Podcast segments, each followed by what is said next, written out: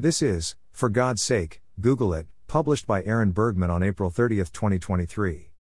Anti disclaimer this is not an ad for Google. Feel free to use DuckDuckGo or whatever floats your boat. Intro I've noticed a peculiar pattern in my blog posts. The more original I consider a post, the less interesting it seems to everyone else, at least as measured by page views and Reddit comments. Scroll to the bottom of my top posts list, and you'll find a bunch of posts explaining insights that I, and I alone, apparently, thought were super interesting and important. The winner in this regard is Clearer Thinking on Collective Action, with a grand total of 26 page views, about 3% that of some things I've learned in college. With this in mind, let me present perhaps my most banal and utterly unoriginal idea to date. Google it. If anyone is the type of person to use Google, it's me. I'm pretty technologically literate, use the internet often, and enjoy learning new skills and information. I'm also not exactly a social butterfly who will go out of his way to ask something of another human. Despite all this, I find myself regularly spinning my wheels, wasting precious time and energy trying to find the answer to a question like it was 1921 instead of 2021. That is, by trial, error, and intuition guided exploration. Eventually, upon exhausting my intrinsic motivation to find out on my own, I mope over to the next tab on my browser like a sheepish schoolchild to ask Google what to do. Lo and behold, virtually all of the time, an answer on the first page of search results is well beyond satisfactory. The internet is amazing. In my progress study slash econ nerd slash techologist information ecosystem, there are a bunch of highbrow takes about how the internet is either bad or not as good as it should be. We wanted flying cars, instead, we got 140 characters, said Peter Thiel. Despite near universal access to unprecedented amounts of information, Economic growth since the rise of the internet has been lackluster at best, a phenomenon known as secular stagnation.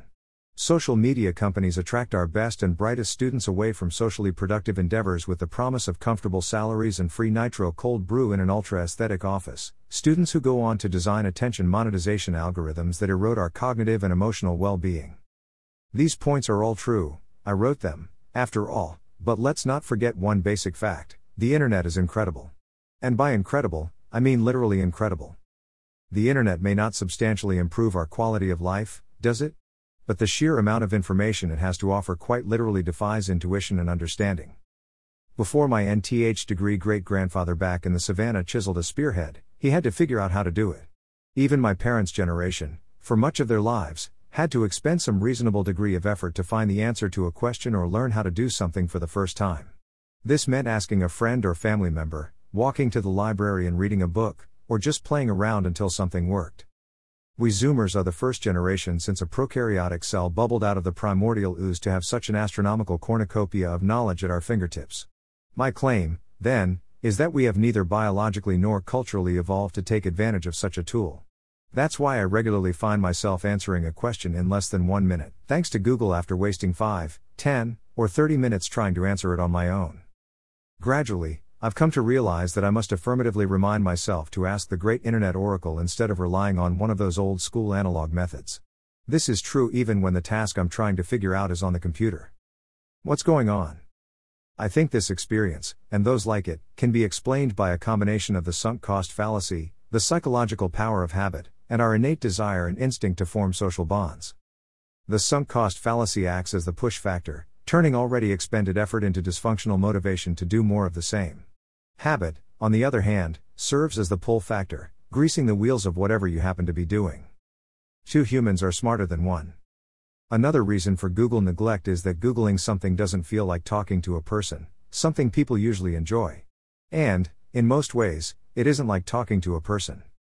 You're not going to form a friendship with a pseudonymous Stack Exchange member by reading his posts, and you're not going to get the personal fulfillment that comes from solving a problem with somebody else. I in no way want to negate the benefits of human interaction by adopting a naive, techno misanthropic stance.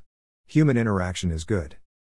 But, when it comes to solving relatively non complex, though not necessarily easy, problems, Google is an enormously efficient tool for aggregating the wisdom of all 8 billion of us.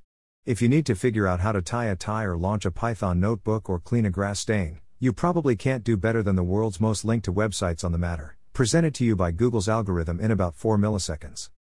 Despite all this, I don't think asking people instead of the internet is the main culprit here.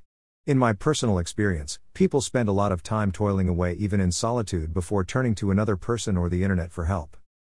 Google neglect neglect. As a final telling anecdote, I'll admit that it took me this long just to Google just Google it to see what the internet had to say on the matter.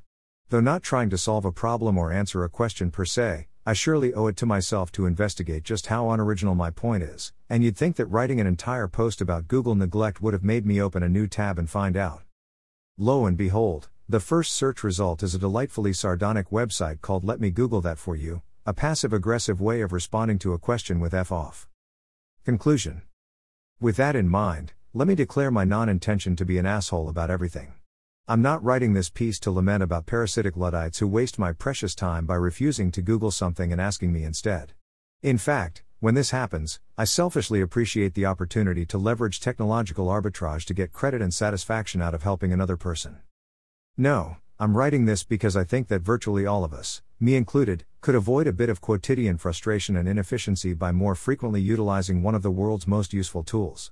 So, whether you're trying to open a stubborn jar lid, deciding whether to capitalize the names of astronomical bodies, or contemplating whether that in person mid pandemic event is too risky, do yourself a favor and Google it.